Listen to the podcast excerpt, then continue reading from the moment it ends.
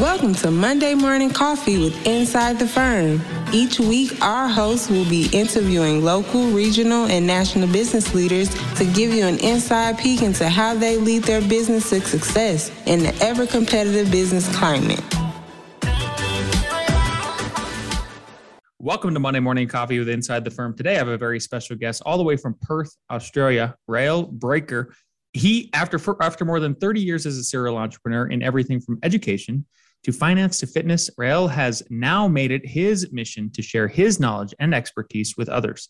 From being 6,000 feet underground in a mine to starting an education business to spending years working in venture capital, he has seen it all. His diverse work history combined with unique global research interviews with companies in more than 25 countries make him the perfect fit to work with leaders and managers on growing and achieving their excellence. Welcome to the show.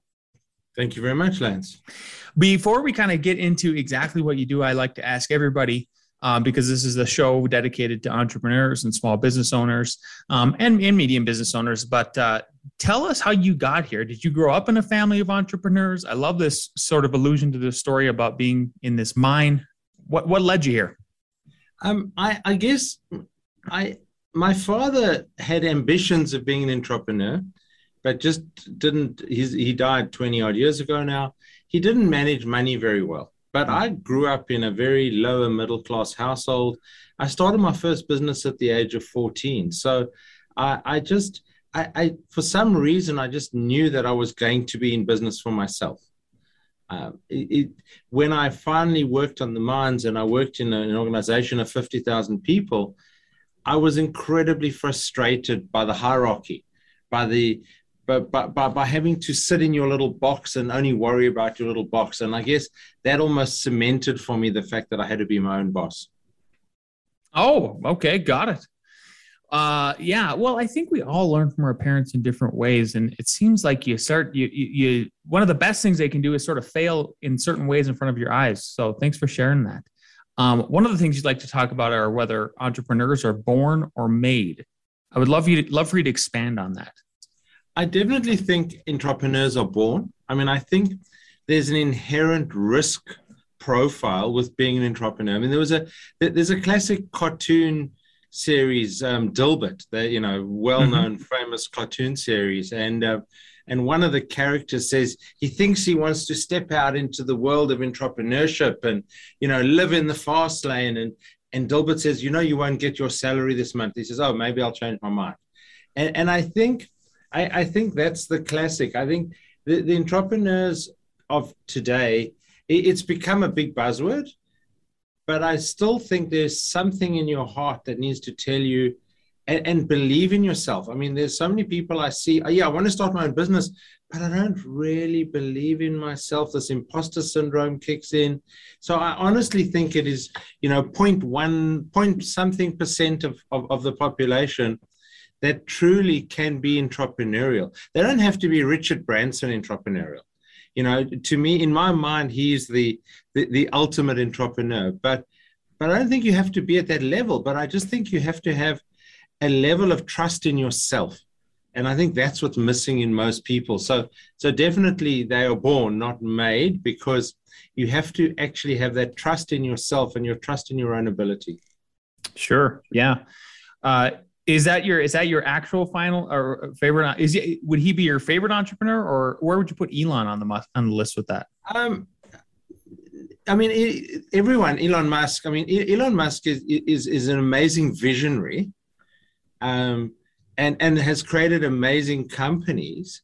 Um, I think Elon has got himself distanced, whereas Richard Branson is still very much, I can't say hands on, but very much more visible in his organization. If I was to compare those two billionaires, um, and and I, and I think that that's what probably makes and and also my book is called Dive In, and it says basically that you just have to dive in and adjust your course while you're moving.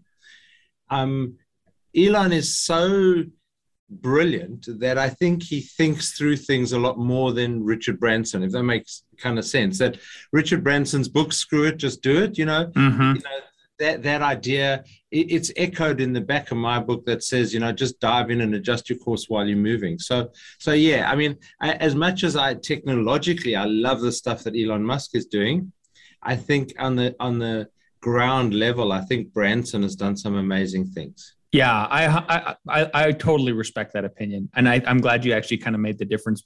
Uh, you know, talk about the differences between the two. Um, do you think society right now is has a negative or a positive outlook? Uh, well, is it does is there a positive or a negative uh, uh, connotation associated with the word entrepreneur or entrepreneurs? Um, or do you think it's that's not the case? I mean, the media tells us one thing, but maybe on the ground it's much different. No, I, I think I in Australia, I think Australia, the culture of Australia is give it a go. You know, is good on you, mate. I, am going to sit there and earn my salary and go and buy my beers in the afternoon and have six beers before I go to sleep. That's the the the, the average, what they call Ocker Aussie. Mm-hmm. But that same person will be patting you on the back and saying, "Good on you, mate. Go for it."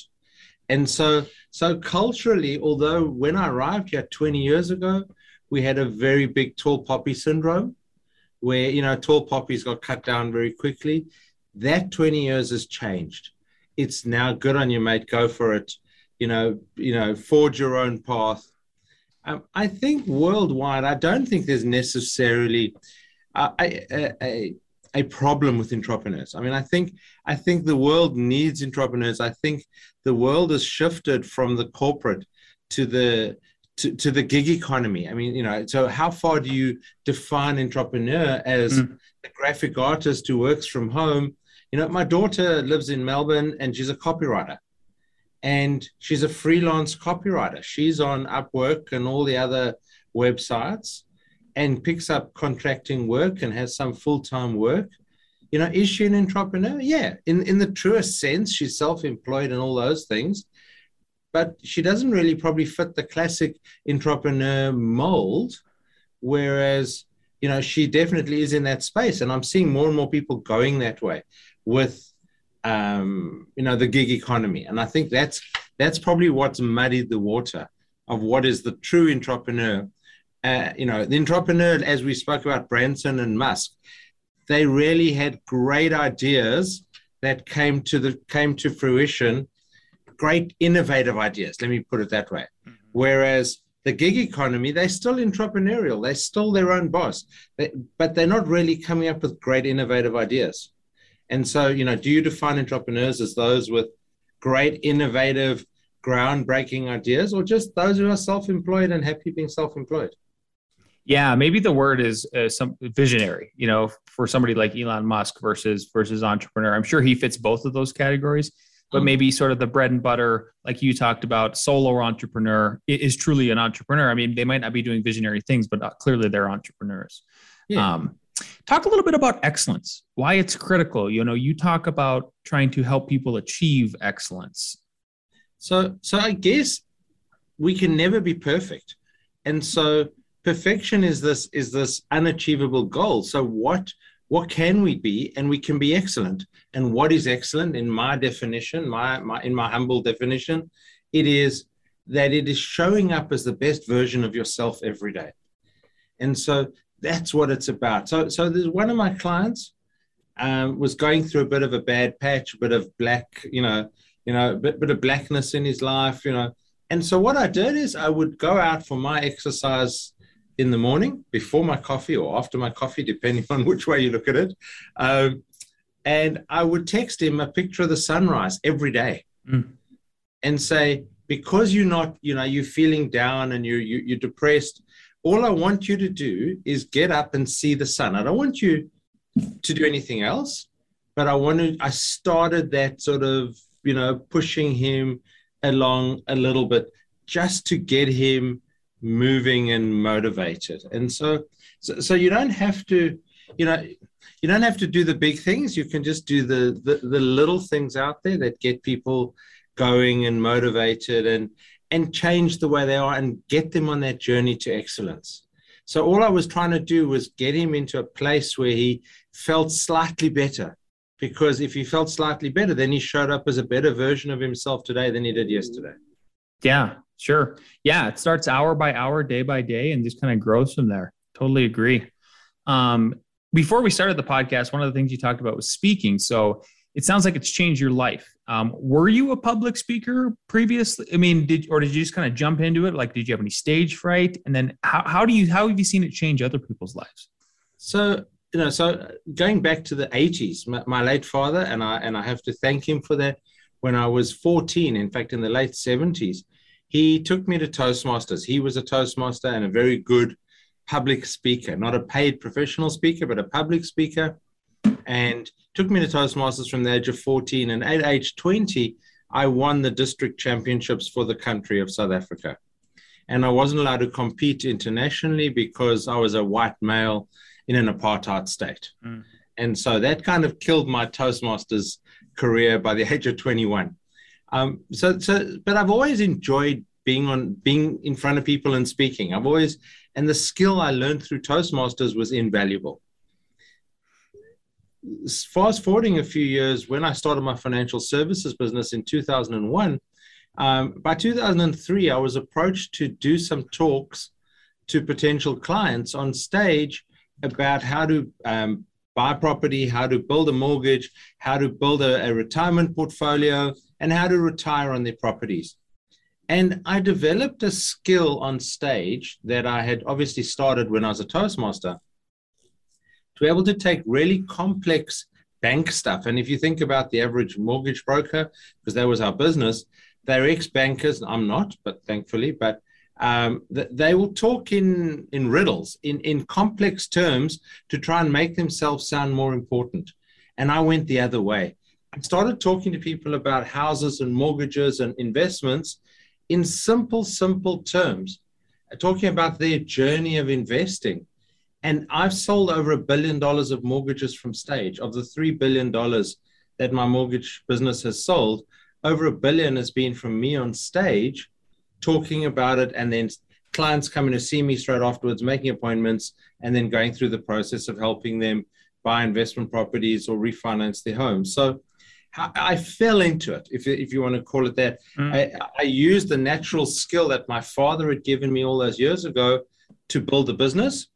Then in 2013, I ended up, while training for a marathon, having two cardiac stents.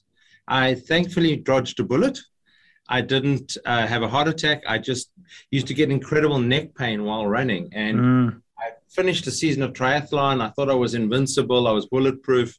And they discovered two serious blockages a 95 and a 75% blockage. Um, and that changed my approach because I said, I've got the skill to be on stage. How do I now apply my 30 years of entrepreneurship to that? And I merged that and I became, from a public speaker, a professional speaker. So I, I actually went down the road of being paid to be on stage and to run small group facilitations. But I, I, changed from being a public speaker to professional speaker. And in 2020, I was awarded the CSP, the Certified Speaking Professional, which there are only about 1,500 in the world. What advice would you give somebody who's listening to this who is still terrified of public speaking?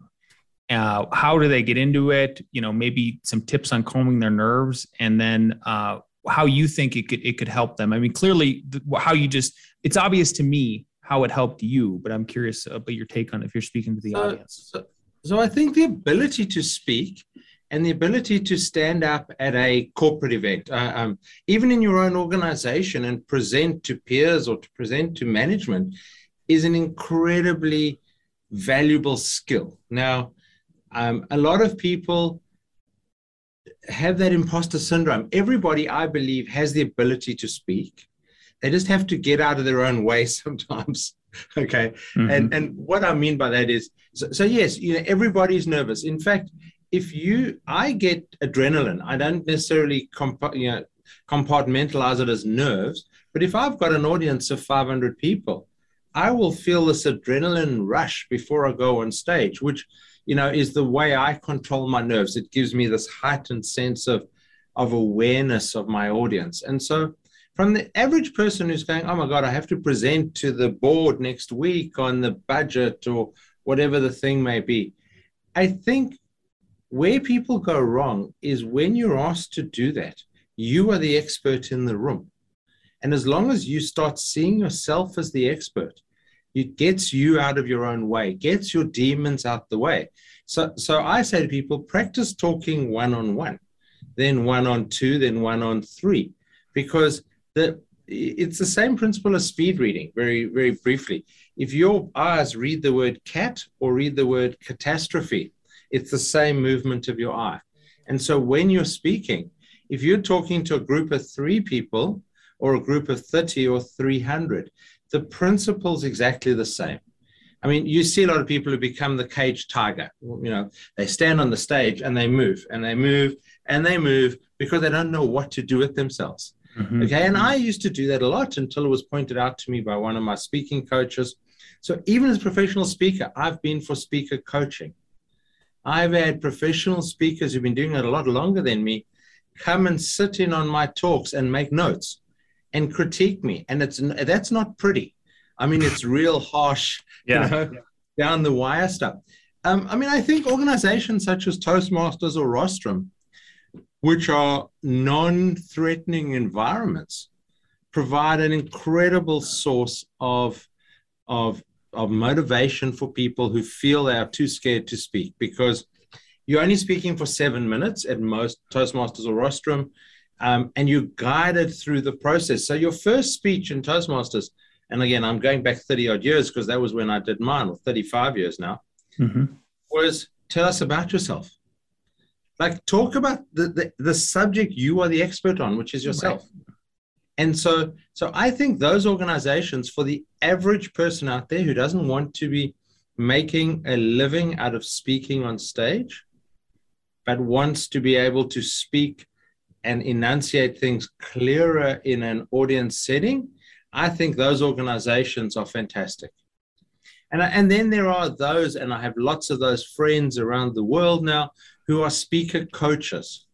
And what do they do? They're not there training professional speakers. They're taking the average corporate middle manager who maybe wants to make an impression and get to the C suite and making them better. And that's a one on one process. That's a, you know, you, I speak with my hands. My, my speaking buddies always tell me I'm telling fishing stories because speak. yeah. Okay. And, and for those who listening to the podcast and not seeing the video, um, I normally hold my hands about shoulder width apart in front of my face. Mm-hmm. Um, but my buddies always tell me that that's my fishing story. Okay. And it's one of the things I do. It's one of my signatures. Every photograph of me has that in when I'm on stage. And so it's about that. So, so there are amazing speaker coaches out there. Uh, you know, a great friend of mine here in Perth. I'm not going to, you know, he, he actually stuttered his whole life. Oh my goodness. And learned how to control his stutter and now he's one of the most highly paid speaking coaches doesn't train any professional speakers only trains he trains people for their wedding speech.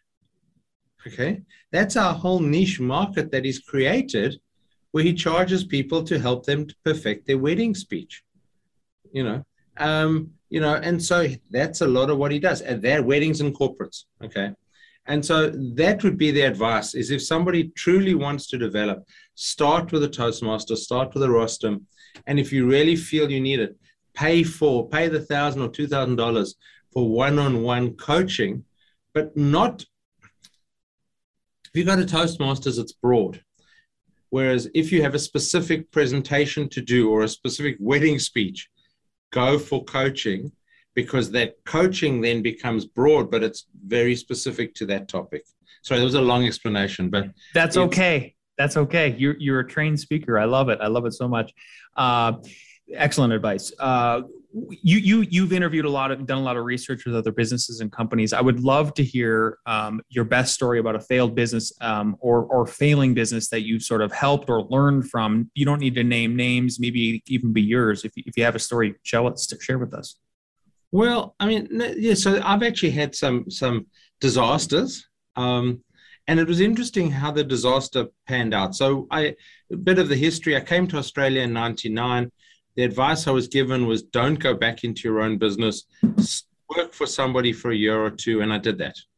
And so, um, whilst working at the venture capital firm, um, I, I listed the company on the Australian Stock Exchange. Was having a great time but really that itch to be my own boss was was was starting to bite again. So I found a friend of mine found an opportunity to import uh, CD covers. Now it sounds weird. Why would you import CD covers? It was a whole filing and storage system for CDs and DVDs. It was a very innovative product.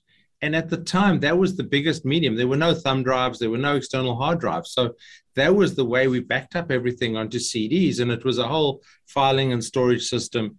And I went, my partner and I spent $50,000, brought a container load of the stuff into Australia. We sold it for $4,000 um, later on, you know, five years later after losing money.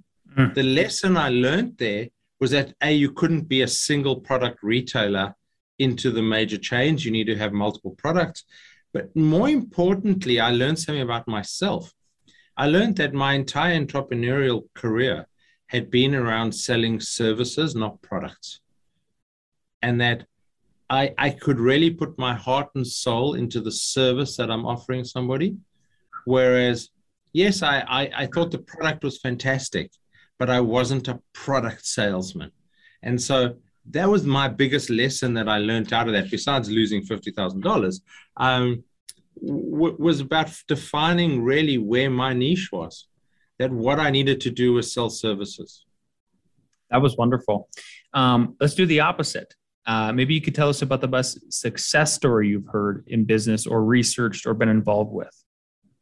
So, I mean, so in my research, so what my research was about was about culture because my next book um, is, is on culture. And I've developed my own proprietary tool to actually measure culture in organizations. Mm. Uh, and it's called NFD, Non Financial Direction. But um, I went out and researched. I spoke to so far 86 companies around the world, 25 different countries. And um, there were some amazing sort of stories. And one of them was a company I consulted to in South Africa. And they had as a purpose statement in the business. And, and what did I come up with my research?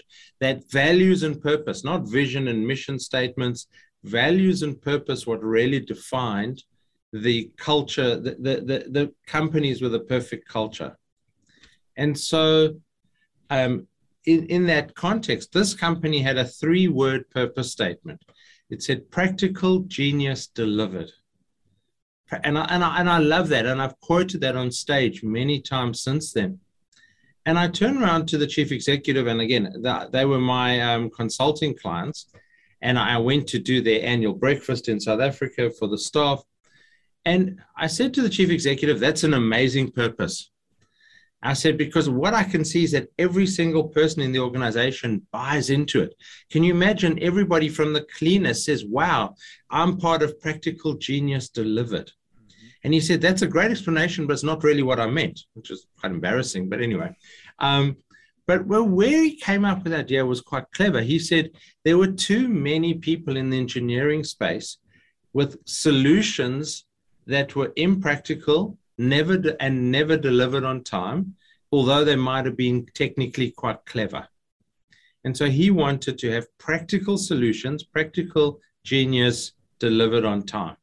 And that's become the mantra of his business. Now, has 180 staff um, based out of South Africa and uh, or outsources a little bit, but mostly in South Africa um, as a software business, developing their own IP. But but for me, that embodied there's a quick story is um, Kennedy went to NASA in, in the early 60s and uh, he saw a cleaner cleaning vigorously. It's a famous story. And he said to the cleaner, Why are you cleaning so much? And he said, Because I'm helping to put a man on the moon. And that embodied exactly what this guy had done in his company, mm. where every single person yeah. bought into the purpose. Yeah, that's wonderful. Uh, well, we're we're coming up on the half hour here, and, and before I ask the last couple questions, I know you mentioned your book. Tell us about a little bit about your book. Uh, it's called Dive In. Is that correct? Called Dive In: Lessons Learned Since Business School, and and the, the title was very it was quite specific. It is the fact that the business school was not a grounding or a training ground as an entrepreneur, and I talk about it in the book. But the but going to B school taught me a lot of, about a lot of different things. Uh, sorry, a little bit about a lot of different things that has helped me on my entrepreneurial journey it didn't teach me how to be an entrepreneur. And so the mm. book is about the lessons I've learned in business since that grounding at business school in 1988. That, that and it was 30 years. So I published the book 30 years after leaving business school. Why do you think business school? So not to totally crap on them, but I mean, we over in the states anyway. A lot of uh, a lot of business owners like myself, we didn't go to business school, um, and then so you have this sort of idea that well, business school doesn't teach you anything as far as business. You you find you learn business sort of on the fly. Um, I don't know if you feel the same way. Maybe you don't, but I would love your take on that. Like, do, do you think there's some truth to that? Um, there is. Um, I think you do learn it on the fly. So what did I came out of an engineering background. I was doing a master's in engineering and an MBA at the same time. I'm a little bit mad at the t- uh, mad, but okay. I went to business school because I knew nothing about economics. I knew mm-hmm. nothing about um, you know human resources. I didn't know how to manage people. So so did did the MBA teach me? It taught me the basics of human resources. It taught me the basics of economics. It actually gave me a little bit more fundamental understanding of accounting. Um, not because I wanted to be an accountant, but so that I could read, you know, financials. Um, so, so I think if you take the business school education in that light, that it's going to teach you, you're coming into B school with generally a specialized undergraduate degree, a commerce degree, a law degree, like in my case, an engineering degree. I had four doctors on my MBA, you know, it came out of a medical background. What it did is it just gave us little bits of information about a lot of different things. So, does it make you a better entrepreneur? No, I don't think so. I think you can learn it on the ground. But it just gave me a bit more understanding and that was what I treated it as. I didn't treat it as the gold standard. Sure. I treated it as just part of my education. Yeah, I like that. It, yeah, exactly. It, it, can certainly both things can live together in harmony for sure. Um, Rael, one last thing I like to like to ask everybody is uh, knowing what you know now, and if you could go back in time to when you first started uh, your speaking and, and business career as it exists today, what is one piece of advice you give yourself? Um, probably to even believe in myself a lot more. Like actually, you know, to to to and the nagging doubts are there because they make you double think things. But I mm-hmm. think I I really and truly would say, you know, probably there's a line in the big opening of my book, and it's probably the line I would repeat to myself now, which is that over the course of my career, I have mistaken confidence over conf- uh, overconfidence and arrogance and often mix the three of them up. And i would i would drop the arrogance and go for the confidence over everything because i think that's what makes people successful is confidence and belief in themselves. Does it ever bug you when people when other when the other people confuse the two? Because i get that a lot. They say you're being arrogant and i'm like no i'm just very confident as a person do you ever get that? I do and and i i guess i've over time and age, I've learned to temper it a little bit. And I think in my own, uh, you know, in my own life, because you stand on stage and you talk about in my experience, it's a different story. Mm.